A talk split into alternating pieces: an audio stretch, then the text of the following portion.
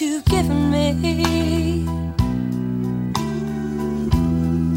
Did you never worry that I'd come to depend on you? 아, 요즘 이 주식 좋다. 저 주식 좋다. 집을 팔아야 한다. 사야 한다.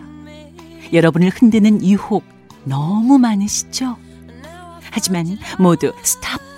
Stop. 아시죠? 경제방송 아무거나 들으면 큰일 난다는 거.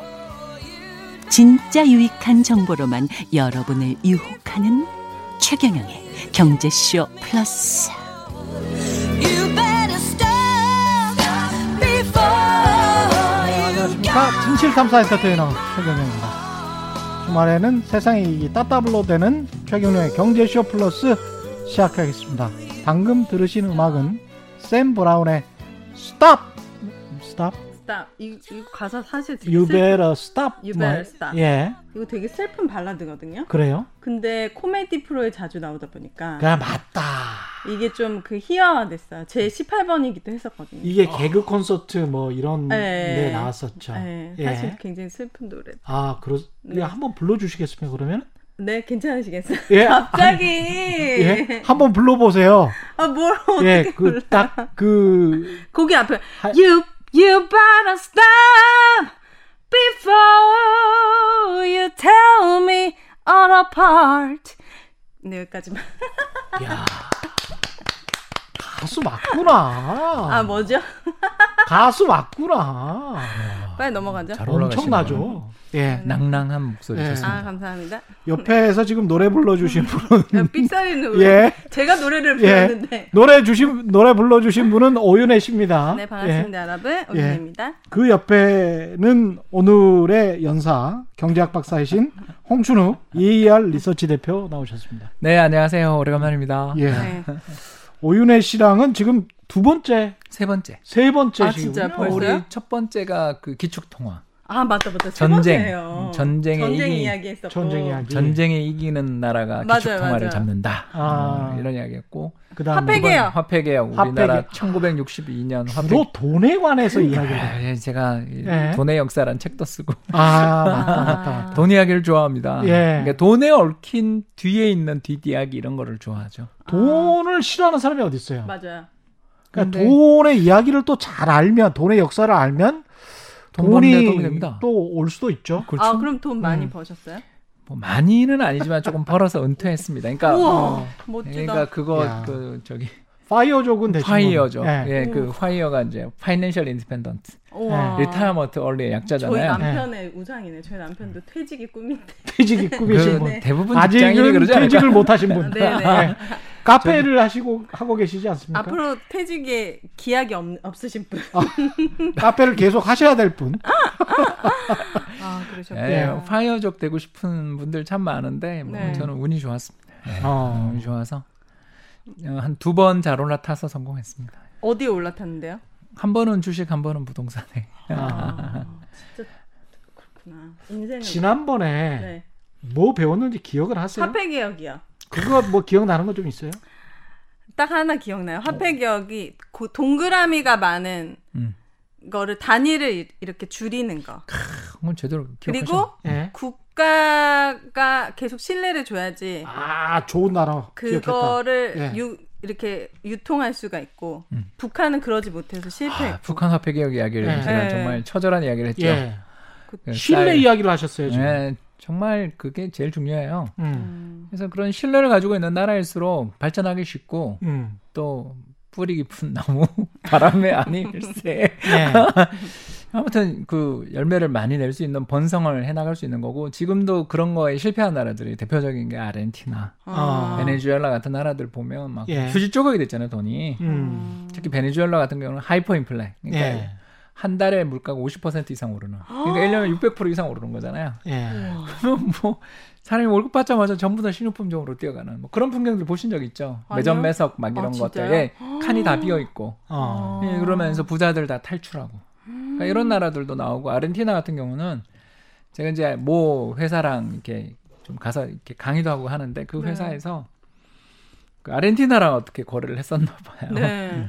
금화로 주겠다 뭐 이러니 은화로 주겠다 이런 돈을 결제할 통화가 없고 지폐 자체 아르헨티나 페소화가 시장에서 신뢰를 다 잃어버리니까 사람들이 전부 다 은화 금화 꺼내가지고 거래를 하는 그리고 대금이나 이런 거 물건을 네. 금이나 은으로 주겠다. 지금도요? 그럼요. 그럼 지금 거기 유로나 달러만 쓰나요? 달러를 주로 쓴대요. 여행 가거나 이러면 달러. 그러니까 이제 그 암달러 시장이 엄청나게 큰 그 물론 명목 외환 시장은 있잖아요. 그런데 네. 이제 암달러 시 우리 옛날에 남대문 시장에 네. 암달러 상들이 있었던 것처럼 어... 뭐 예를 들어서 1대 천이다 이러면 아 난 일단 만으로 줄 테니까 제발 달러 달라.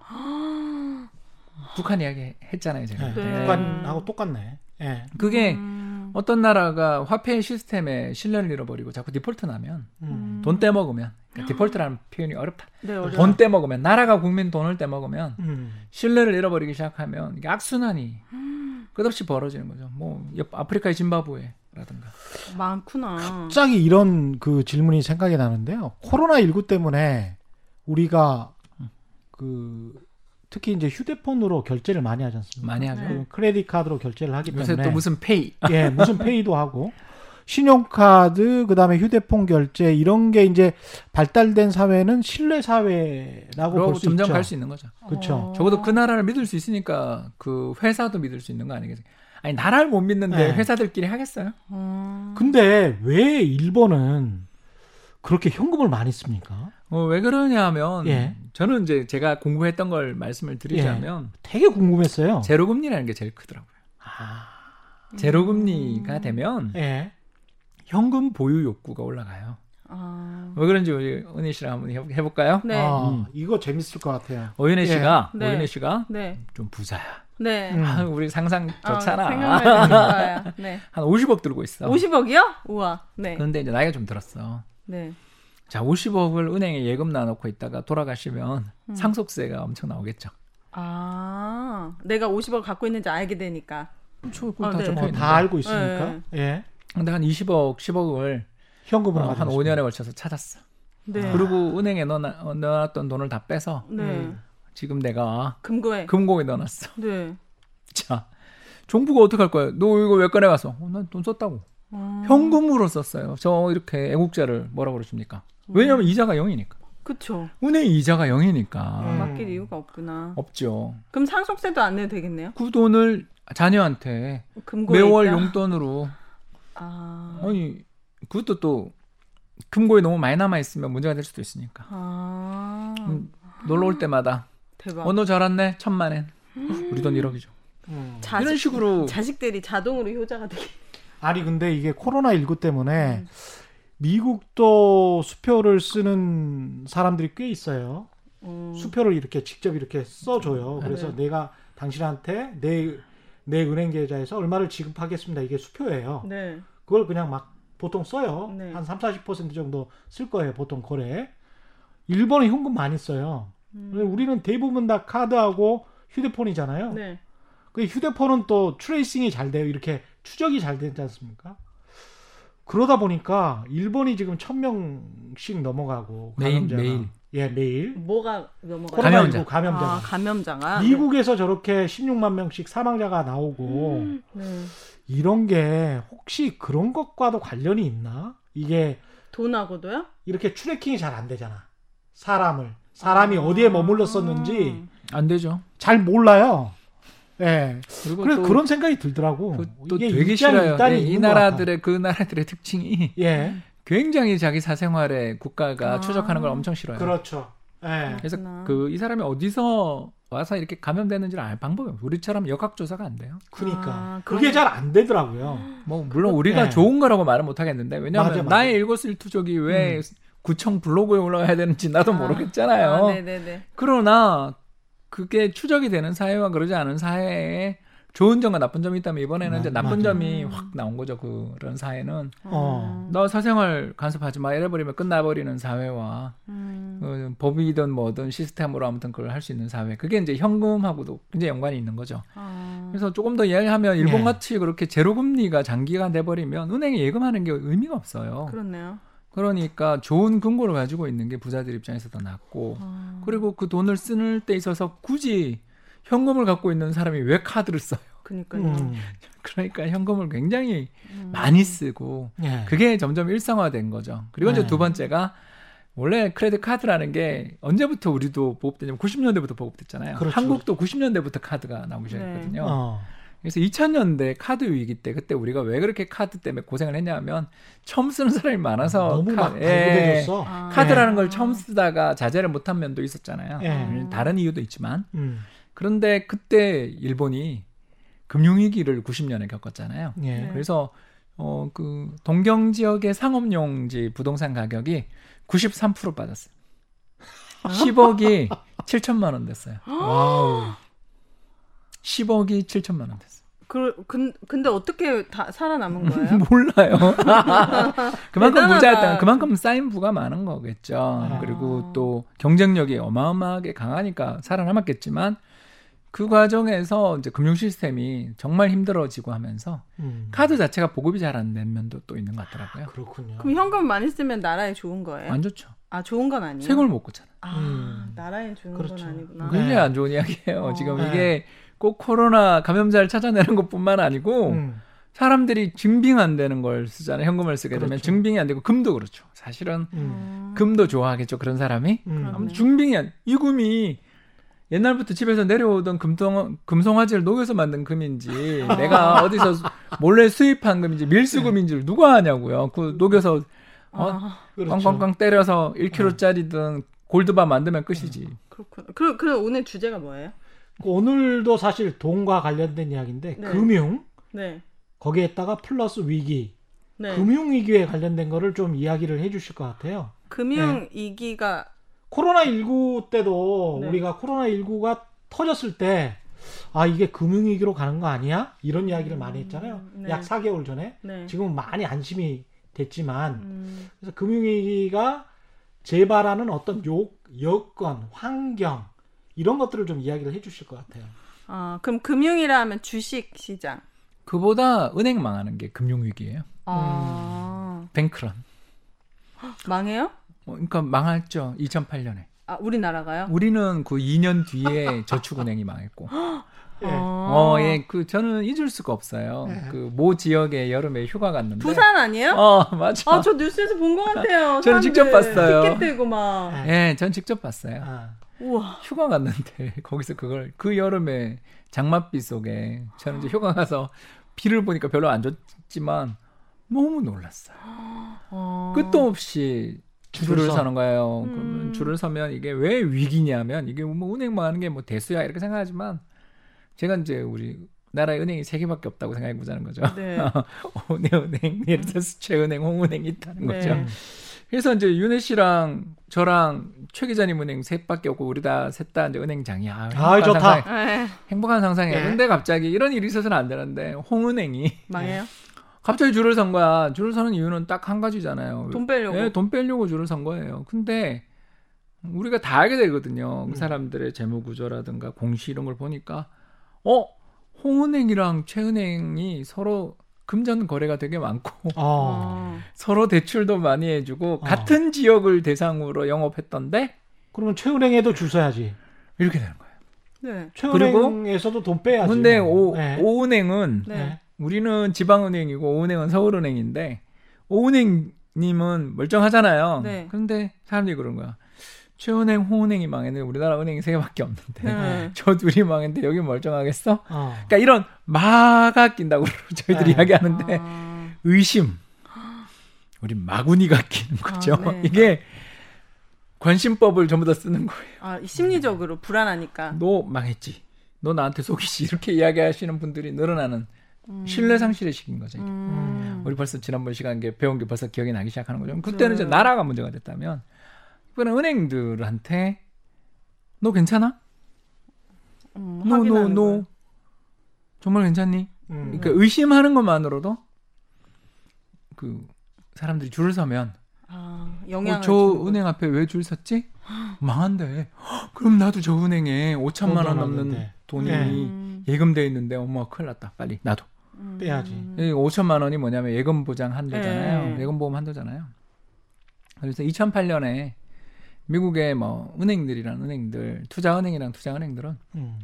죄다 이 꼴이 난 거죠. 아, 그래서 종합주가지수가 그때 우리 2,000 포인트가 900 포인트 가고 우리나라가 한국이 그랬어요. 그리고 환율이 1달러에 900원 하던 환율이 1,500원 갔어요. 음. 그러니까 금융 위기라고.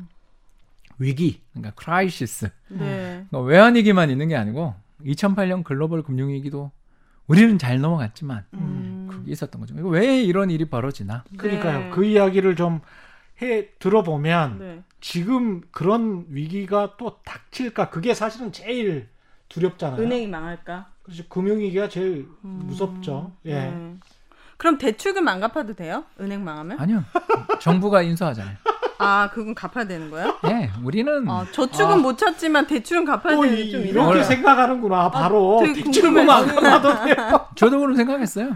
근데 갚아야 돼요? 아, 그럼요. 아. 그 왜냐하면 그걸 이제 인수해요. 누가 인수하냐면 대신 예금을 물어줬잖아요. 예금 보험이라고 아까 이야기했죠. 네. 예금 보험 공사라는 공사가 있어요. 음. 저기 청계천에 있어요. 어. 좋은 직장입니다. 아, 이런 거 안 해도 되는데 예금 보험 공사에서 대신 물어줬을 거 아니에요. 5천만 원. 5천만 원까지는 대신 물어줬을 거 아니에요. 그러면 그 물어준 걸 누군가한테 받아내야죠. 음. 대출 빌려준 거 회사에서 받아내는 거죠. 어. 정상화 시켜서 받아내는 거죠. 음. 그래도 손실은 납니다. 손실은 나지만 아무튼 한국은행이든 저기 기획재정부든 아무튼 정책 기관들에서도 뭔가 이렇게 지원들도 해주고 하- 그 이제 여러 어, 기업들 도산 안 하도록 왜냐면 빌려준 은행이 망해가지고 돈 빌려준 은행이 망해서 서로 대출 회수하고 하면 멀쩡하던 회사도 망하잖아요. 네. 그 멀쩡한 회사까지 연쇄적으로 망하면 경제 위기가 발생하니까 그거에 대해서 이제 한국은행이나 기획재정부에서 자금 방출도 해주고 금리도 인하해주고 하면서 살리기 위해 노력은 하지만 네. 아무튼 간에 갚긴 갚아야 되는 거죠. 음. 그- 대출 유동화가 뭐예요? 먼저 물어봐요. 나한테 아니, 물어봐요. 저는 대본에 두번 읽었는데 단한 줄도 이해를 못했어요. 대출 대출은 뭔 줄 알겠어요? 빌리는 거요. 그럼 됐죠. 유동화는 뭐예요? 유동 화는 모르겠어요. 우리 골뱅이밖에 생각이 안 나죠. 유동 골뱅이. 아재 개그에 저 적응이 안 돼요. 네. 죄송해요. 네, 제가 네. 이게 50대라는 걸 티를 이렇게 내고 있어요. 네. 물이 흐르고 음. 뭐 움직일 동이잖아요. 네. 흐를 유, 흐를 음. 유예요? 움직일 동. 음. 그러니까 빛을 이렇게 흐르고 움직이게 만드는 거죠. 네. 예, 그러니까 대출은 딱 고정돼 있잖아요. 네. 근데 대출을 유동화하면 대출을 사고 팔 수 있도록 이렇게 막 시장에서 왔다 갔다 할 수 있도록 하는 네. 조금 좀 영어를 쓰자면 뭐 securitization 뭐 이런 거하고 비슷한. 예, 쉽게 이야기해 줄게요. 네. 제가 네. 이제 우리가 오은행이 네. 오은행이 어, 좀 이렇게 대출을 많이 했어요. 네. 100명한테 1억씩 했어요. 그럴 수 있잖아요. 100억이요? 100억. 아니, 네. 은행이잖아. 아, 네네. 음, 우리 오은행은 아, 은행이니까. 어, 네. 부동산 담보대출에 특화된 은행이에요. 네. 그래서 부동산 담보대출이라는 걸 우리 해보잖아요. 또는 소식은 알고 있잖아요. 네. 집이 10억이다. 그러면 얼마까지 대출해 줄까요? 나라에서 정하잖아요. 4억. 우리는 네. LTV 4% 또는 서울을 비롯한 규제 지역 아니면 뭐 많이 받는 경우는 7억까지도 되잖아요. 음. 그래서 돈을 대출해 줬어요.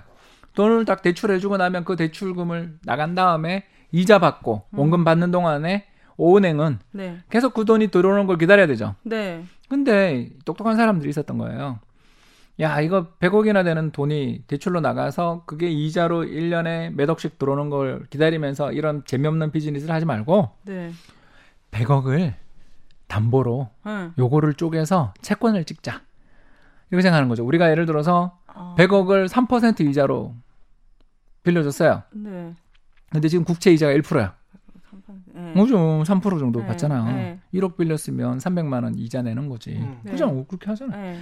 어, 그 따분하잖아. 네. 그래서 어떤 똑똑한 은행이 안을 낸 거야. 야, 이거를 섞어. 100, 100명한테 대출해 준 거를 막 섞어서 네. 그리고 1억씩 쪼개서 팔자. 네. 대출을 상품화해서 증권사 통해서 창구를 통해서 네. 채권을 사겠다는 사람들한테 쪼개서 파는 거예요. 그러면 우리 입장에서 1% 국채는 너무 금리가 낮잖아. 네. 그렇잖아요. 그리고 국채가 1%라는 건 은행 예금 이자도 1%라는 뜻이죠. 음. 나이 금리 가지고는 도저히 예금 못 하겠다는 사람들한테 내가 2.5%에 제, 제, 저 오은행이 심사숙고해서 돈을 빌려준 고객들에게 빌려준 음. 30년짜리 부동산 담보대출입니다. 그죠? 우리 요새 30년짜리 하잖아요. 네. 적격 대출을 하잖아. 네. 30년에 걸쳐서 와 확정금리 이자 2.5%를 드립니다. 너무 좋지 않으세요, 여러분? 이 제가 또 오은행이 어. 심사숙고에서 빌려준 최고의 건전한 자산을 대상으로 만든 음. 이자를 들려드립니다. 그러면서 100명한테 판 거예요. 어. 얼마씩? 1억씩. 대신에 근데 우리 아까 이자가 얼마였지? 3, 3%. 3%인데 2.5에 팔았잖아. 응. 0.5% 이자 마진은 누가 남았지? 은행에 내가, 남았지. 내가. 그리고 다 팔아버렸지. 네. 그러니까 다시 돈이 100억 들어왔겠지. 네. 그럼 또 대출을 해주면 아. 또 다른 100명한테 1억씩 대출해주면 네. 또 대출을 해주면서 0.5% 마진이 생기겠죠. 네. 와 신박하지 않아요 이거? 근데 가만히 있으면 3%가 생기잖아요. 그거는 30년 동안 기다려야 되잖아. 돈이 묶이자. 기간이 있어야 아. 돈이 이건 묶이자. 계속 그래서 그 주식처럼 사고 팔 수 있게 한 거예요. 아. 채권이라는 거는 어떤 기간이 있어야 원금과 이자를 다 가질 수 있잖아요. 네. 근데 주식은 언제든지 사고 팔아서 시세 차익을 올릴 수가 있잖아요. 아. 근데 이 사람들이 생각을 해보니까 그렇게 하는 게 훨씬 더그 선진 이게 이제 선진 금융 기법이라고 우리가 이제 배웠습니다. 아, 우리나라도 있어요. 이런 상품이 우리나라도 있어요. 예. 너무 신기하다. 네, 바로 주택 금융 공사에서 발행하는 채권이 우리나라도 있어요. 음. 아. 그래서 이, 이게 굉장히 유동화 채권들이 많이 있고 음. 그걸 사고 팔고 또 새로운 채권을 만들고 일종의 이제 파생 상품인 거죠. 음, 이걸 개인이 사는 거예요? 그럼요, 개인도 많이 샀어요. 오. 제가 얼마 전까지 가장 제 블로그나 유튜브에서 가장 많이 추천했던 상품이 미국 모기지 상품 이거 사라고. 아. 그때 이자가 6%까지 갔거든. 거의 5% 후반까지 갔거든. 그때 이자가 6% 갔을 때는 이제 음. 지난 3월에 아니요, 그 저 2018년 말에. 2018년 말에 네, 그때 음. 너무 너무 금리가 급등했어요. 미국 음. 모기지 금리가 대- 부동산 담보 대출 금리가 급등했지. 예. 그러면서 모기지 금리가 막 급등하니까 그 조각업체 내서 파는 채권 금리도 올라갔을 거 아니에요. 어, 네. 연동되니까. 그래서 막 채권 금리가 올라가니까 달러 이자로 30년 동안 5%를 받을 수 있는데 이거 왜 안 사냐고. 그렇게 생각할 수 달러, 있어요. 달러 이자로. 그렇죠. 미국 어. 눈 미국. 어. 미국 모기지 채권을 산 거니까. 그렇죠. 우와. 어, 너무 괜찮잖아. 어. 이 이런 식으로 장사를 한 거예요. 어. 그러니까 우리가 보기에 무슨 일이 있냐면 자 은행은 은행대로 올해 한 번 대출해주고 30년 동안 기다려야 될 거 음. 그러네. 10번을 대출해주면 어. 0.5%씩만 해도 5% 이자니까 음. 30년 기다리는 것보다 이거 홀랐잖아. 네. 그러니까 어마어마하게 대출을 늘릴 수 있잖아. 네. 대출해주고 증거나 대출해주고 증거나 계속 자금을 회수할 수 있으니까. 네. 얼마나 좋아? 쉽게 이야기해서 예. 점심 시간에 사회전하는 밥집을 차린 거야. 아, 네. 어, 손님 100명이 와가지고 5천 원씩 내고 가는 밥집이 있었는데 테이블이 500, 100개야. 네. 근데 점심 시간에 이 집은 전부 다 손님들이 빨리 먹는 집이야. 줄을 서서. 그러면 손님 네 번 하면 예. 사회 그릇 팔수 있잖아. 네. 설비는 나는 한 똑같은데. 100자석만 갖고 있는데. 자, 네. 손님 1회전 하는 식당이랑 4회전 하는 식당이랑 어디가 좋은 식당이요? 당연히 사회전이죠. 사회전이지. 네. 너무 쉽잖아? 그럼 근데 이건 문제가 생긴 거 아니에요? 생기지. 그래서 이제 생긴 거예요. 그게- 이거를 쉽게 말하면 강남 아파트하고 네. 어디 저기 저 어떤 아파트하고 네. 이렇게 막 섞어놔서 응. 어떤 아파트는 가격이 폭락할 수도 있는데 아. 강남 아파트랑 섞어 놓으니까 이거는 1등 상품이야. 라고 어. 이렇게 유동화를 시켰는데 나중에 네. 보니까 폭락을 다 하기 시작해서 어떡해. 쫄딱 망하기 시작한 거예요. 그게 8년, 기쁘세요 지금. 8년 9년 그 금융위기가 그거예요. 미국 아. 금융위기가. 또 아. 우리는 100개를 섞었잖아. 네. 아니 원래 100개 그랬잖아. 네. 100명한테 섞어서 막 쉐이크 쉐이크 해서 n분의 1, 100분의 1하고 딱 팔았으니까 한 명 망해도 난 이자 많이 받았으니까 참을 수 있잖아. 네. 근데 이게 전국의 은행이 우리 다 오은행 같은 짓을 한 거야. 어머. 심사 제대로 왜냐면 팔 거니까. 음. 어, 네. 아니 그러니까 100명한테 심사를 해서 잘 생각해 봐요. 우리 오은행이 네.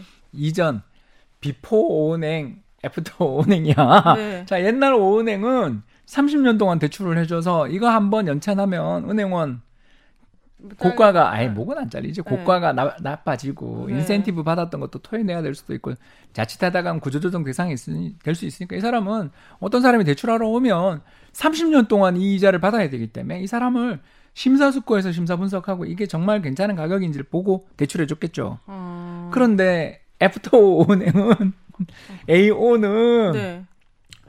대출해 주자마자 이거 남한테 팔아버렸잖아. 네. 내게 아니잖아 이제. 이 네. 대출은 나의 나랑 상관이 있어 없어.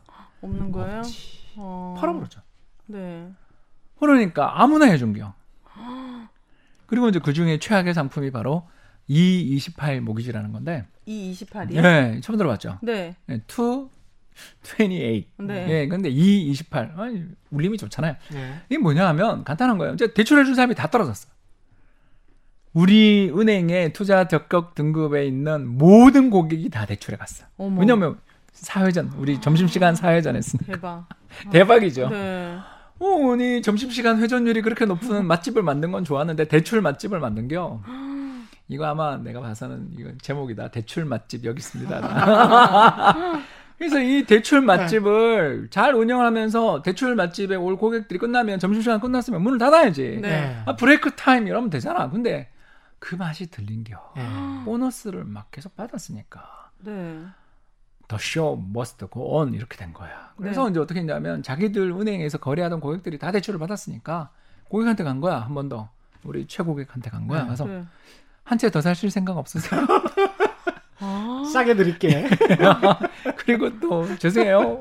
오 고객한테 가가지고 네. 오 고객이 지난달 우리 카드 분명 연체했는데 음. 네. 대출 받아 그거 갚으시면 안 돼요? 뭐야. 그러면 당연히 최고객은 그래도 우량 고객이니까 금리 5%. 예. 근데 카드 연체하고 맨날 불량이야. 점수 스코어에서 보면 미국이 신용 중요하다 그러잖아요. 네. 스코어 점수 800점 이하고 500점 이하야. 네. 자, 그러면 연체 고객이니까 금리를 많이 붙이겠지. 10%. 자, 근데 금리 10% 내고 집을 사서 감당이 안 되잖아요. 그럼 대출해주면 안 되잖아. 네. 근데 제가 5고객을 꼬시는 거지. 미안해요. 유혹해요? 네. 2년 동안은 이자 안 내도 돼요. 아, 대박. 너무 솔깃한데. 그리고 2년 뒤에 예. 이자를 내야 되는데 네. 그때 지금 집값이 폭등하고 올라- 있잖아요. 올라가고 아, 있어. 아니, 팔아서 아까 아까 내라고. 얘기했잖아. 네. 대출 맛집에서 대출을 어. 막 돌리고 있으니까. 어. 아, 아니 사람들 대출 받아서 뭐 하겠어 집 사지. 네. 집안 사던 사람이 집을 사기 시작하니 음. 집이 지금 요새 오르지. 우리나라도 그런 거지 뭐 사실은. 네. 그러니까 우리나라는 그때보다 훨씬 더 이제 엄격하지만 아무튼 집안 사는 사람들이 집을 사기 시작하니까 패닉 바잉 하니까 네. 사람들이 전부 집을 사기 시작하니까 집값이 오르기 시작하고 또 어, 최씨 집은 두 채, 세 채. 음. 집 없던 오씨 집도 처음에 집을 사면서 음. 대출을 하니까 솔깃한 거야, 둘 다. 네. 자, 은행 입장에서는 야, 뭐 이자율 10%에 우리 오씨 내가 이자를 못 갚는 가능성은 있지만 뭐 2년 동안 이자율 20%죠, 이제. 네. 20% 유예해 주고 3년 차에 팔면 되잖아. 아, 음. 그리고 또 오씨 입장에서는 어, 나 집도 없었는데 야, 집이 생기니까 좋고 집값 급등하고 있는데 시- 금리 10% 그건 나중에 생각하지 뭐. 음. 이러고 만든 게 서브 프라임 모기지라는 거지. 그러니까 sub 아. 밑에 있다. 하회하다. prime 우량 고객 쪽이 최씨. 음. 최씨처럼 스코어 점수 860점 이상의 우량한 연체 이력 없는 대출 담보 받아서 몇 번 상환한 고객한테 주는 우대 금리가 prime rate 그러잖아요. 음. 와, 좋은 뜻이에요, prime. 우대 금리. 예. 어. 음. 뭐 이제 참고서 이름 같다. 아무튼 네. 예. prime 고객이 있단 네. 말이에요. 그, 그 사람한테 5%. 어, 그리고 sub. 어, sub한테 가서는 8에서 10% 음. 이상의 심지어 그보다도 더 높은 이자를 네. 받았는데 은행 입장에서는 유예되긴 했지만 네. 10%짜리 대출이 나간 거야. 음. 얼마나 좋죠. 좋아. 좋죠. 음. 그리고 또 그걸 팔았네. 음. 네. 어, 아까 이야기했잖아. 또 100개 섞어서. 이 짓을 하다가 이게 언제부터 이게 시작되냐면 2005년에 시작된 거예요. 왜냐? 2005년부터. 미국에서요? 아, 왜 2005년에 시작됐냐고 금리가 음. 올라갔던 것 같아. 아. 금리가 막 오르기 시작하니까 미국 중앙은행님 연준이라고 이야기했잖아요. 그죠? 예. 연준이 2004년까지 제로금리 1%였어 그때. 예. 미국이 금리가 1%였어. 음. 뭐 대출금리 3%였겠지. 네. 굉장히 좋았는데 음. 그걸 이제 1년에 금리를 8번 올렸어. 어, 엄청 올렸지. 그러니까 예. 2%를 올린 겨. 네. 한 해에 금리 2%를 올린겨. 예. 그러니까 1%가 3% 되고 3%가 5% 되는 거지. 음. 그게 이제 2005년에 금리가 급등하니까 prime 고객들, 우리 그렇죠. 최씨 같은 prime 고객들이 이제 아유 나 옛날에 3%의 대출 받았는데 음. 5%의 추가 대출 받으라고 나 안 해. 이런 음. 사람도 있을 거 아니에요. 예. 장사가 안 되니까 음. 228 모기지를 음. 여기 가서 서브 프라임 고객들한테 한 거예요. 그리고 그게 2년 뒤에 2007년이 딱 됐지. 네. 이제 어떤 일이 벌어질지 우리 눈에 훤히 보이잖아. 자, 먼저 집값이 안 오른 데 살고 있었던 분들은 아니, 그러니까 집값이 오르났던데 살고 있었던 분은 좀 이따 얘기합시다. 예. 일단 집값이 안 오른데 운이 없이 네. 서브프라임 고객이 우리 죄송해요 아까 이야기했지만 오 씨가 아까 은행장 저를 했으니까 들었다 놨다. 아, 아까 은행장에 그럼 50억 집을 부자 팔아야겠네요, 저는. 그렇지. 네. 아니 그러면 또 신용도가 낮은 분들의 특징이 연체해버리고 말죠 그냥 음. 어. 그래요? 집을 미국은 팔아서 그래요. 갚는 게 아니라 네, 미국은 그래요 아, 연체하는 거예요? 우리보다 거기는 이 이자 연체나 이런 거에 대해서 어, 은행이 네. 고객한테 가가지고 집 내놔 이런 진구하는 절차가 복잡하고 약해요 아. 우리는 바로 경매 넘어가잖아요 막 하루에 막 몇 수십 통씩 전화 오고 막 난리. 그에 비해서 미국은 아. 좀 그런 게 약한 거죠 그래서 그다음에 이제 만약에 본인이 빌린 대출 금보다 네. 집 가격이 더 떨어졌잖아요. 네. 그럼 집을 포기하고 나와 버려요. 워크아웃이라고 하는데 그냥 걸어서 나와요. 네. 그럼 그 나머지 빚 있잖아요. 네. 나머지 빚은 은행이 책임져야 돼요. 왜냐하면 아. 신용심사 제대로 안 하고 빌려줬다고 예. 아.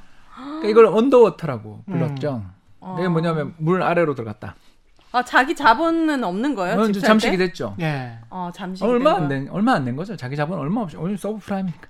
아. 돈이 없는 사람들이니까. 음. 월세 살던 사람들이 자기 집 생긴다니까 좋다고 집을 샀는데 네. 2년 동안 이자도 면제해 준다니까 면제가 아니었지. 유예였지. 음. 이거 완전 사기죠, 사실은. 이걸 네. 은행이 하면 안 되는데 은행들이 아까 얘기한 것처럼 거듭된 어, 저기 점심 대출 맛집에 음, 보너스에 돈맛에. 또 2년 뒤에도 집값 오르면 다 해결되는 거 아니야? 그때 나는 회사 안 다닐 거야. 그런 사람 되게 많았죠. 그래, 그랬죠. 그 래서 어떻게 됐어요? 망했겠네. 예, 연쇄 부도가 나기 시작했죠. 아. 은행들이. 그래서 센트리. 뭐 컨, 그저 컨트리 21, 예. 컨트리 와이드 21이라는 예. 회사부터 처음에 이제 베어스턴스라는 회사가 없어지고 음. 그다음 리만 더 나가서 세계 최대의 생명보험 회사인 AIG, 예. AIG 같은 경우는 이제 아까 했던 그 상품을 사버린 거지. 예. 그리고 세계 최대의 은행이었던 시티. 우와. 그리고 미국 최초의 전역은행이라고 불렸던 뱅크 오브 아메리카, 우리나라 한미은행 어. 대주주였던 그 뱅크 오브 은행. 아메리카. 이런 은행들 모두 다 정부 자금을 받거나 망했어요. 2008년도에. 네. 증권사 메릴린치도 그때 어 저기 넘어갔죠. 예. 여기 저기. 뭐죠? 웰스파고인가요? 예. 어. 거기 넘어갔죠. 그러니까 음. 어. 그 골드만삭스라는 증권사 하나 빼고는 음. 네. 대부분의 은행이나 증권사들은 공적 자금을 받거나 공적 자금 받았다는 건 이미 이제 정부가 와서 너 이렇게 저렇게 이거잖아요. 음. 관선 이사가 들어간다라는 뜻도 되는 거고 그 구조조정하라는 거고 아니면 없어지거나 합병돼서 없어지거나. 우와. 골드만삭스, 모건 스탠리 이런 순서잖아요. 근데 네. 모건 스탠리도 휘청휘청했어요 그때. 그 지금 어떻게 됐어요? 그 시티 오브 뱅크 오브 아, 아메리카. 뭐 뱅크 오브 시티뱅크 아메리카가 이런- 메릴린치 인수했다가 그랬죠. 예. 뒤탈나서 공적 예. 자금 받았네요. 그랬네요. 예, 예, 그래서 예. 음. 어, 이런 식으로 된 거예요. 음. 이렇게 되니까 뭐 중앙은행 입장에서는 패닉이죠. 그쵸. 아니 은행들이 그런 짓을 했을 거라고 생각을 일단 못했고 상상력이 일단 부족했고 감독 당국이 음. 서브프라임 모기지에 대해서 경고하는 사람이 왔을 때 음. 이런 이야기를 했다고 해요. 여기 있는 대사를 한번 제가 읊어보겠습니다. 네. 나는 부동산 시장에 버블이 있다는 말을 들으면 화가 난다. 어. 뭐 그렇게 하니까 기자가 음. 묻죠. 왜요? 사람에게 있어서 집은 가장 귀중한 자산이기 때문에 네. 음. 그 집을 살 때는 심사숙고해서 사기 마련이다. 네. 따라서 사람이 주어져 있는 모든 정보를 이용해 신중하게 판단해서 집을 구입했을 텐데 음. 어떻게 거기에 거품이 있을 수 있느냐? 음. 멋진 표현이지. 그러나 그때 음. 현실을 몰랐던 거지. 이분이 노벨상 받은 분이에요. 아, 그러니까 너무 순수하신 분이네. 아니 순수하다기보다는 네. 나름대로 이성적이고 합리적인 시장 가설을 주택 시장에서는 완벽하게 존재할 거라고 믿은 거잖아요. 그 이성적이고 합리적인 근데 이제 그걸 그 수요자들이-. 첫 번째는 예. 아까 우리 네. 그 오은 오, 미- 네, 죄송합니다. 네. 오 패밀리한테 네. 예. E28 모기지라는 게 그렇게 많이 팔린지도 몰랐고 그렇죠. 두 번째는 집을 사는 사람 입장에서 2년 동안 이자 안 내다가 3년 차에 이자 낼 때 돼서 집 팔아서 갚아버리면 되지라는 음. 그러니까 그 가격 상승에 대한 너무나 강한 기대. 아. 그러니까 은행은 뭐를 해줘도 왜냐하면 자기 팔아버리면 끝이니까 저기 음. 그 대출 채권 팔아버리면 끝이니까 그리고 네. 대출을 받는 사람은 2년 동안 이자 안 내다가 3년짜리 이자 몰아서 내라고 오면 그때 집 팔아서 내고 아니면 파산하면 되지 뭐. 아니 서브프라임. 그때 2005년도부터 그게 이제 모기지 가 어떤 저당 잡혀진 어떤 음. 그 증권화 이 이런 사업이 일어났을 때 MBS라고 하는데 음. 이런 게 이제 막 커지기 시작하고 그러면서 주택 가격이 올라갈 때 우리나라도 굉장히 많이 주택 가격이 올라갔죠. 그렇죠. 우리나라 역사상 예. 그러니까 이번에 2018년에 급등하기 전에 가장 상승률 1위가 2006년이니까. 그렇죠. 그러니까 이게 2018년이 엄청 올랐던 건 기억나시죠? 네. 급등했잖아요. 네. 그때 막 정부 정책이 끝도 없이 나오고 그랬잖아요. 근데 네. 그 2018년 월간 상승률보다 더 높았던 시기를 찾아보니까 맞아요. 2006년이더라고요. 왜 오른 건데 우리나라? 2006년은 우리도 미국 오르니까 덩달아 오른 측면이 좀 있고 왜냐하면 미국 경기 아. 좋으니까 우리도 좋잖아요. 아니 수출을 먹고 사는데. 음. 아, 어, 여기다 이제 두 번째가 어, 우리 그때 그 지금이랑 비슷한데 2005년부터 우리 판교 분양했던 거 혹시 기억 안 나세요? 음, 저는 판교 판교 네, 음. 네. 이기 신도시 뭐 네. 이런 거 혹시 기억 안 나세요? 네. 음. 검단 네. 동탄 two 이런 거 개발이 좀 늦었어요. 그래도 음. 그때 주택 가격이 급등하면 음. 집을 신속하게 좀 공급해 주면 되는데 네. 주택 공급에 시차가 있었던 거죠. 음. 우리도 좀 그런 면이 있었죠. 그러니까 세계적인 부동산 가격의 급등 속에 유동성 파티가 벌어지는 거에 우리도 좀 따라간 면이 있고 네. 아. 여기다가 그때 당시 우리나라 노무현 대- 대통령 시절에 음. 좀 주택 공급이 어, 좀 부족했었어요. 아. 근데 그때는 금리가 그렇게 5%대로 금리가 높은 상황에서 이렇게 에, 올랐습니다. 그건 어떻게 보면 이제 은행이 하나의 투기 세력이 돼가지고 예? 그 주택 담보 채권을 유동화시켜서 계속 그 주택 가격을 올리는데 일조를 한 거죠. 음. 은행 투자 은행들이 스스로. 네. 근데 지금은 이제 초저금리 상황에서 지금 주택 가격이 어. 올랐단 말이죠. 네. 이 차이는 뭘로 해석을 해야 돼요? 음, 결국 그때는 음. 좀 어떻게 보면 제가 봐선 투기 수요가 있었던 거죠. 그러니까 예. 그 금리를 상쇄하고도 남는. 어, 남는 가격 상승이 강한 상승이 있을 거라는 어떤 기대감이 음. 굉장히 컸다라고 볼 수 있겠고 여기에다가 예. 어, 정부의 주택 공급 대책이나 이런 것들이 좀 음. 늦었던 것들 이런 예. 거에 이제 세계적인 붐에 따른 예. 어떤 호황, 예. 경기 호황, 2000년대 좋았잖아요. 예. 그게 컸고 지금은 예. 호황은 아니잖아요. 되게 힘들잖아요. 그렇죠. 네. 되게 힘든데 이제 대신에 초저금리라 대출 받는데 부담이 너무 없으니까. 그러니까 음. 이제 우리 하나 생각해 보자는 거죠. 네. 음. 우리 한 20년 전에 은행 예금 금리가 10%였어. 그죠? 진짜요? 에이, 어. 응사 안 봤어요? 딴, 아, 딴 네. 회사 얘기하면 안 어, 되는데. 네네네. 응사 보면 막 어, 성동일 씨가 그러잖아. 상금 받아온 애한테 예금 금리 12%인데 그냥 넣어놔 그러잖아요. 오 대박 대박 진짜. 진짜 예전에 그랬잖아요. 네. 그래서 심- 금리 10%라고 그냥 가정할게요. 네. 내가 10억짜리 집을 살아요. 그럼 10억짜리 집을 산다는 뜻은 뭘 의미하냐면 매년 나는 이자 1억을 포기하는 거지. 그렇네요. 엄청 비싼 거예요, 집이, 오. 집값이. 근데 지금 이자율이 0.5%잖아. 네. 그럼 10억짜리 집을 살면 내 이자를 1년에 500만 원 포기하는 거잖아요. 어... 헉, 다르네요. 그래서 집값이 이렇게 오르는 거예요. 음. 사실 우리나라는 경기가 호황일 때 집값이 언제나 올랐어요. 음. 80년대 대호황, 음. 그리고 2000년대에 있었던 중국 붐, 그리고 네. 미국 부동산 붐 때 우리 수출이 연평균 막 20%를 한 맞습니다. 4년씩 오르고 예. 늘- 늘어났어요. 되게 예. 좋았거든. 그래서 종합주가 지수도 500포인트가 200포인트 가고 4배 나고 음. 부동산도 가격 상승률 최상위가 2006년에 다 멸집돼 있거든요. 네. 그만큼 좋았던 시기가 있었던 거는 경기가 좋으니까 사람들이 가격 상승 기대가 큰 건 이해가 되는데 지금은 가격 상승 기대도 있겠지만 이자율이 너무 낮으니까 음. 네. 집을 사는 데 따르는 위험이 별로 없는 거지. 근데 뉴스 보니까 30대가 대출을 어, 그 세대 중에 가장 많이 받는 맞아요. 세대라고 하는 서울 백조. 서울에 100조가 넘게 받았어요. 예. 일- 그 1월부터 6월, 네. 2020년 1월부터 6월 사이에 서울 주택 매매의 22% 정도를 30대가 했더라고요. 그래서 그럼 1위. 이거는 좀 앞으로 경기가 좋아진다면 상관이 없지만 경기가 막 다 안 좋다고 하잖아요. 그러면 이거는 좀 위험한 거왜 아니에요? 위험해질 수 있어요? 왜 그러냐면 네. 아무리 이자가 낮아도 네. 이자 부담은 존재하는 그쵸. 데다가 정부가 요새 종부세라는 걸 도입해가지고 종합 부동산. 예, 어유 뭐 잘하시네. 네. 종합부동산세 제일 많이 붙이면 6%까지 붙인다니까. 아. 1년 이자 6%도 우리 아까 힘들다고 그랬는데 네. 보유에 따른 세금이 6%까지 올린다고 그러는데 물론 이제 우리 30대, 40대들이 샀던 집은 그렇게 비싼 집은 아니니까 음. 종부세 대상은 아닐 거고 또 정부도 한 가구 한 주택 가지고 있는 중저 그 가구는 뭐죠? 그러니까 좀 값이 덜 비싼 집은 에이 그 저 깎아줄게라고는 이야기하니까 큰 걱정은 안 되는데 네. 아무튼 만약 세금이 더 계속 부담이 커지는 과정에서 음. 집값은 안 오르고 내 소득 전망 음, 다시 말해서 내년 내후년에 내가 회사 다닐지 불투명해지면 경기가 나쁘니까 네. 그렇게 되면 그 집을 팔아야 될 수도 있는 거잖아요. 그래서 음. 저 같은 이 뭐 경제 분석가들이 항상 하는 이야기가 영끌은 하지 마세요. 막 적끌은 영혼까지 끌어서 사는 걸 아. 영끌 그러잖아요.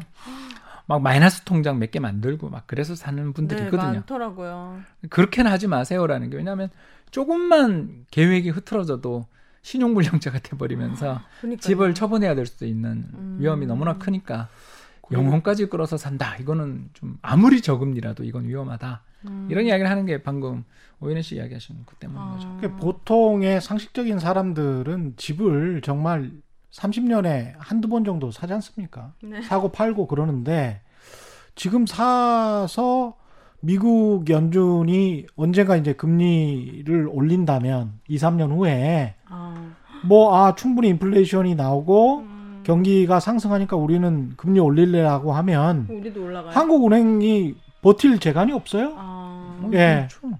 버틸 재간 없어요. 한국은행도 기축통화. 예. 음. 미국은 기축통화. 우리 맞아요. 딸다 찍어내면 되잖아요. 그럼 거기서 금리 올리면 아니 기축통화 금리 2% 주는데 한국 금리가 이밖에 안 돼 이럴 수 있잖아요. 아. 우리 아까 했잖아.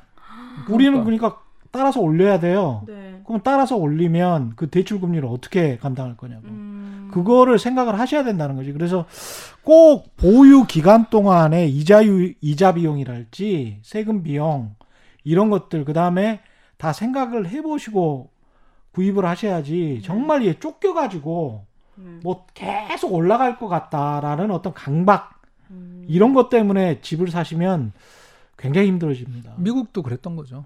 2000 그랬던 거잖아요. 예, 예. 2002 2002년부터 오르기 시작이거든요. 음. 2, 3, 4, 5, 6 5년을 오르니까 사람들이 초조해가지고 아, 나만 안 어, 사면 나만 안 사면 안될것 같아. 가지고. 산 사람도 많았고 또 그때 미국이 문제가 더 커졌던 게 어, 그 46년 개띠들.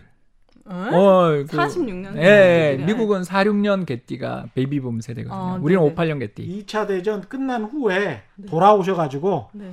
아이를 많이 낳았어요. 오. 군대 몇백만 몇백만 예. 명이 끌려갔잖아요. 예. 끌려갔다는 표현보다는 이제 예. 그 참전하셨잖아요. 예. 예. 그 돌아오신 다음에 예. 유럽이랑 아시아 전선에서 싸우다가 예. 때가 꼬질꼬질해서 고국에 돌아갔는데 얼마나 고국에 있던 예. 애인 아내가 보고 싶었겠어요. 그렇죠. 예. 어, 물론 이제 어, 군합발을 거꾸로 씹은 분도 계시겠지만 아무튼 네. 그래서 46년에 많이 낳았어요. 많이 태어난 거예요. 네. 그래서 예. 그 베이비붐 세대가 그때 몇 살이었냐면 예. 만 60살이었어요. 네. 만 60살이 딱 됐는데 우리 오연혜 씨도 그렇고 우리도 다 그렇지만 노후 걱정이 제일 음. 걱정이잖아. 그럴 때 미국 사람들이 이렇게 생각한 거야. 야 이걸 집을 사놓으면 요걸로 임대를 놓으면 나 노후는 해결되겠다. 아, 아. 금리가 계속 올라가고 있었으니까. 네. 음. 그러니까 임대 수익률도 좋았을 거 아니에요. 네. 대출 금리가 6% 5%인데 임대 수익률도 높았을 거 아니에요. 네. 그러니까 요 한 채 더 사서 난 한 채는 내가 살고. 월세 한- 주는 한- 아, 거야? 그러니까 예를 들어서 내가 한 50만 불짜리 집에 아. 40만 불 대출 받아서 좀 세다 그죠? 근데 우와. 50만 불 집은 이제 내 거지. 근데 음. 40만 불 대출 받아서 한 채 더 사서 그거를 내가 임대를 놓으면 네. 그걸로 노후가 다 해결되잖아. 이렇게 생각을 한 거예요. 음. 근데 이제 다 같은 생각을 한 거지. 그렇지.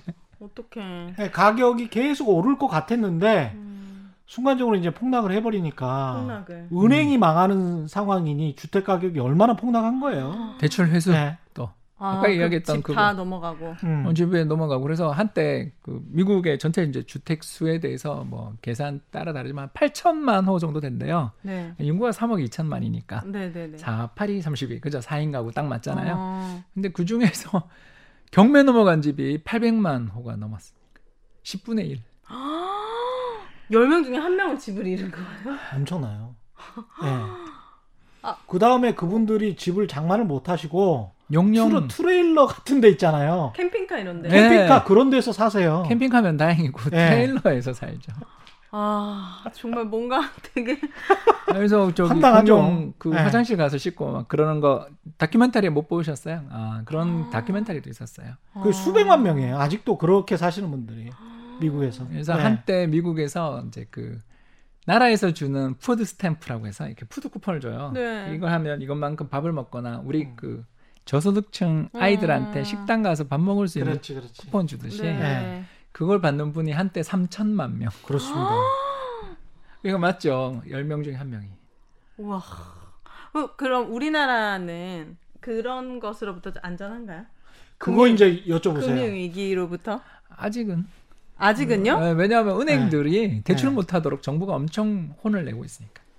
우리 오닌 씨가 이제 대출을 받으러 가잖아요. 만약에 네. 서울에 집을 산다. 원래 대출 엄청 해줬었잖아요. 그래서 엄청 다 쪼이고 있어요. 이제는 근데 좀 LTV와 오래됐어요? DTI라는 제도가 네. 사전에 어떻게 보면 그거를 네. 막는 거예요. 금융위기까지 음. 번질 수 있는 그런 상황을 물론 이제 어. 불만에 에, 목소리가 가득 차신 분들도 많지만 음. 예. 미국은 아까 한 것처럼 80% 빌려줬거든요. 예. 그렇구나. 50만 불이면 40만 불 빌려주니까 음. 이자율이 아까 10%라고 그랬잖아요. 서브프라임이. 그러니까 한 해만 이자를 못 내도 끝나는 거죠. 그러네요. 자기 돈이 다 날아가는 거죠. 아, 이거 무섭다. 남의 돈이 제일 무서운 것 그렇지. 같아요. 그래서 서브프라임 2년이 딱 아까 티, 트리거 이렇게 방아쇠가 됐다고 이야기했죠. 그럼 그그 대출 우리나라처럼 대출의 규제를 두는 게 어쨌든 아, 좋은 거네요. 그러면은 그러니까 그 어떤 부분에 있어서는 어, 맞벌이를 하고 능력도 있는데 모아놓은 돈이 없는 사람 입장에서는 최악의 제도죠. 음, 음. 맞아요. 그게 지금의 이제 음. 오윤희 씨 또래 내가 오윤희 씨는 너무 젊어 보여서 내가 몇 살인지 네. 모르겠는데 예. 20, 삼- 20대, 30대예요. 20대, 30대 아무튼 네. 이 분들이 요새 가장 주택 시장에서 적극적인 매수 세력이 되는 이유가 두 가지인데 첫 번째는 둘이 모은 돈은 없어 맞벌이 음. 부부고 또는 뭐 동거 커플이 또는 결혼할 예정에 있는 커플들 입장에서 모은 돈은 없어. 음. 근데 소득 전망은 나쁘지 않아. 왜냐면 맞벌이가 요새 최저임금도 많이 올랐고 음. 또 열심히 노력하면 그래도 될 수 있다라고 생각되는 그런 일자리를 잡으신 분들 입장에서 잘하면 우리 월 둘이 그 최저임금만 받아도 200만 원 훨씬 넘으니까 지금 음. 그 퇴직금이나 유휴수당을 포함한 거예요. 이 해도 넘으니까 월 한 500만 원 정도까지는 우리가 벌 수 있겠다. 600만 원까지 벌 수 있겠다 싶은 집들은 많은데 모아놓은 돈은 없어. 음. 자, 이런 사람들에게는 좀 그 집값에 뭐 정부가 예전에 규제했던 게 70%니까 그러면 이제 아. 10억짜리 집을 산다 그러면 7억까지 대출해 줬으니까 그리고 그 지금도 6억까지는 대출해 주는 지역들이 많거든요. 어. 근데 서울은 4억까지. 그러니까 음. 이 대출 규제를 강화해 놓은 게 은행들 망하는 걸 막을 수 있는 방법이긴 한데 대신 음. 어 지금 현재 자산은 없지만 미래에 앞으로 돈을 꾸준히 벌 테니까 저는 이 집을 사도 충분히 갚을 능력이 있어요라고 생각되는 분들은 부글부글부글 끓죠. 아, 여기다가 또 청약 점수 맞아. 서울의 청약 가점제를 하는데 60점 넘어야 되는데 그러려면 맞아. 부양 가족이 몇 명이며 막 무주택으로, 무주택으로. 20년 넘게 있어야 되는 거 장난 근데 아니에요. 이제 대부분 이제 딩크예요. 지금 말 말한 네. double income no kid야. 어... 이렇게 뭐 맞벌이면서 가점에서는- 아이가 없어. 맞아, 그게. 이제 30대 중반이거든요. 그러면 네. 뭐 청약을 아예 뭐 그래서 바라볼 수도 없지. 청무피사 청약은 무슨 피 주고 사지 여기서 피란 프리미엄을 뜻합니다. 아, 그래서 근데 그게. 우연하게도 제가 보기에는 언론사에 많아요.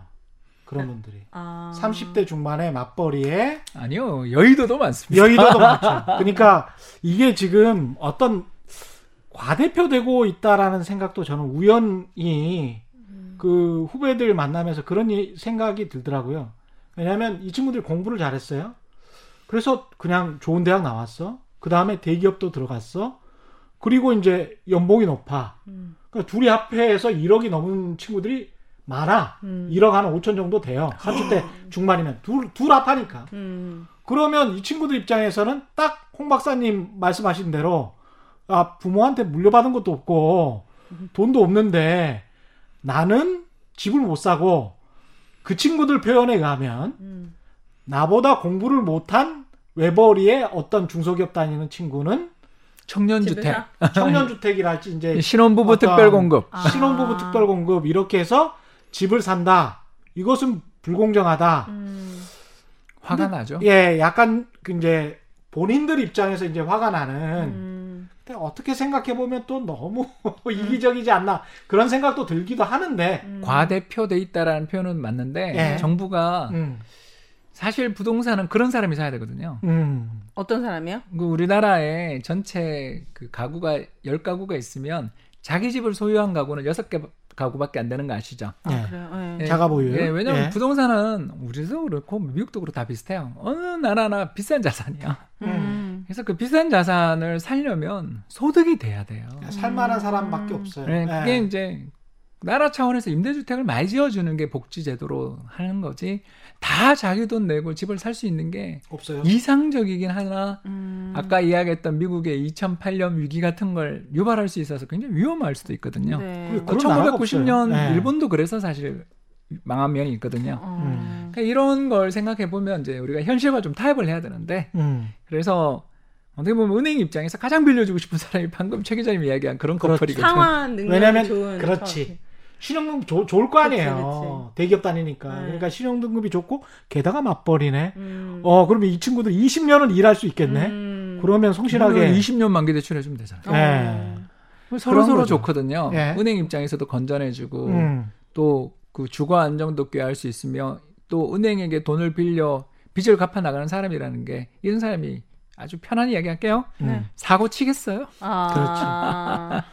굉장히 사회를 안정시키거든요. 이게 아. 이게 어, 그래요. 어. 아니 그렇지 않습니까? 아, 네. 부지런히 벌어서 맞아요. 갚아야 되고 내 집을 지켜야 된다라는 게 되는 순간 사회의 안정감이 굉장히 높아지거든요. 음. 그러니까 우리가 이제 그걸 흔히들 자산을 딱 갖게 되는 순간 갑자기 사람이 보수가 보수적이어야 된다. 된다. 아, 예, 뭐 지키기 꼭, 위해서. 예. 그게 이제 정치적인 보수화를 뜻하는 게 아니라 예. 사회의 변화를 싫어하게 되는 사람이 된다고도 이야기하는 거죠. 그러니까 음.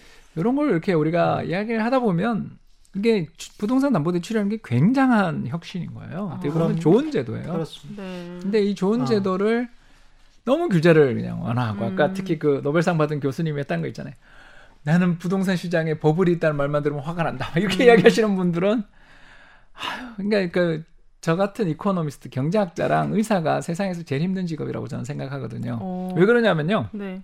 저희는 하루도 공부를 늦게 하는 순간 바보가 돼요. 음. 아, 너무 빨리 예, 변했어요. 그 의사 선생님들도 그렇잖아요. 최신의 좋은 대학 나온 공부 열심히 하고 연수 많이 갔다 오신 음. 교수님들 또는 의사 선생님한테 가고 싶지. 음. 20년째 20년째 같은 조방을 하시는 분한테는 잘 안 가고 싶을 수도 있잖아요. 이거는 사람마다 선택입니다. 음. 오히려 그분이 용하다고 보신 분도 있겠죠. 그러나 지난 20년간 얼마나 많은 약이 나왔고 얼마나 많은 새로운 시술이 나왔는데 공부 열심히 한 의사 선생님한테 가고 싶잖아요. 네. 그리고 큰 병 걸리면 좋은 대학병원 가려고 그러는 게 그거잖아요. 마찬가지거든요. 저희 경제학자도 20년 전 제가 30년 전 제가 어, 학사학위, 석사학위, 박사학위 받을 때 받았던 공부랑 지금 음. 제가 공부하는 게 너무나 달라요. 음. 왜냐면 세상이 달라졌으니까. 음. 옛날에는 물가 오를까봐 난리가 나서 그 물가를 안정시키는 게 모든 경제학의 초점이었는데 지금은 다 제로금리에 디플레잖아. 아까 물가 빠질까봐 걱정하잖아요. 우리 어. 아니 물건이 안 팔리니까 음. 좀만 기다리면 어 저기 핸드폰 가격 떨어질 텐데 왜 나오자마자 예약 판매 왜 해? 어 이런 사람들 주변에 많지 않아요? 맞아요. 음. 누구나 다 물건값 빠지기 기다리면 누가 더 돈을 쓰며 내가 안 쓰고 오윤혜 씨도 안 쓰고 최 기자도 돈을 안 쓰면 기업들은 무슨 수로 먹고 살아? 그러니까 이건 지금은 장기 불황에 대한 걱정이 심각한 학문이지. 음. 20년 전, 30년 전에는 경제가 너무 과열돼서 물가가 불안이야 그랬잖아. 완전히 다른 세상이거든. 아. 지금 그러면 지금 쭉 말씀하셨던 금융위기의 상황은 그 직전에 이제 버블이었단 말입니다. 자산시장의 버블. 근데 이제 지금 현재도 자산시장의 버블을 우려하는 목소리가 있어요. 맞죠? 초저금리 상황에서 마지막으로 지금 상황은 버블을 우려해야 되는 상황인 건지 우려해야 됩니다. 우려해야 돼. 어떻게 해야 됩니까 그러면? 집값은 좀 걱정돼요. 음. 우리나라 평균 집값은 역사적으로 보면 저평가. 예. 그러니까 서울, 대구, 대전, 부산 찍고 할 때. 서울 빼고는 예. 대부분 저평가 국면이에요. 음. 어, 집값이요? 그러니까 소득 대비 굉장히 싸요. 아. 구입 여력 대비 굉장히 싸요. 내 돈이면 음. 굉장히 이건 집이 싸 음. 이렇게 볼 수 있는데 서울은 역사적인 평균보다 이제 비싸지고 있어요. 그러니까 이거는 좋은 신호 아니다. 음. 지금은 평균이 있다 그러면 평균보다 한 10% 20% 비싸요. 음. 이 정도야 뭐 감내할 만하지. 근데 이 기세가 계속돼서 만약 내년도 오르고 내후년도 오르면 올해야 뭐 이미 오른 것 같고 아. 이러면 좀 문제가 될 수 있는 거죠. 그래서 음. 정부가 어 저렇게 집도 음. 그좀 공급도 해주겠다 그러고 태도 바뀌었잖아요. 네. 진작 좀 바꾸지. 음. 그리고 세금도 올리겠다. 음. 아, 뭐 이렇게 하고 대출도 못하게 해주겠다고 이렇게 자꾸 규제를 강화하는 이유가 음. 이 걱정을 지금 본격적으로 해야 되는 시기다. 그래서 음. 저는 정부가 이번에 주택 공급 늘리겠다. 늦었지만 잘했다. 음. 음. 그리고 세금 인상하겠다.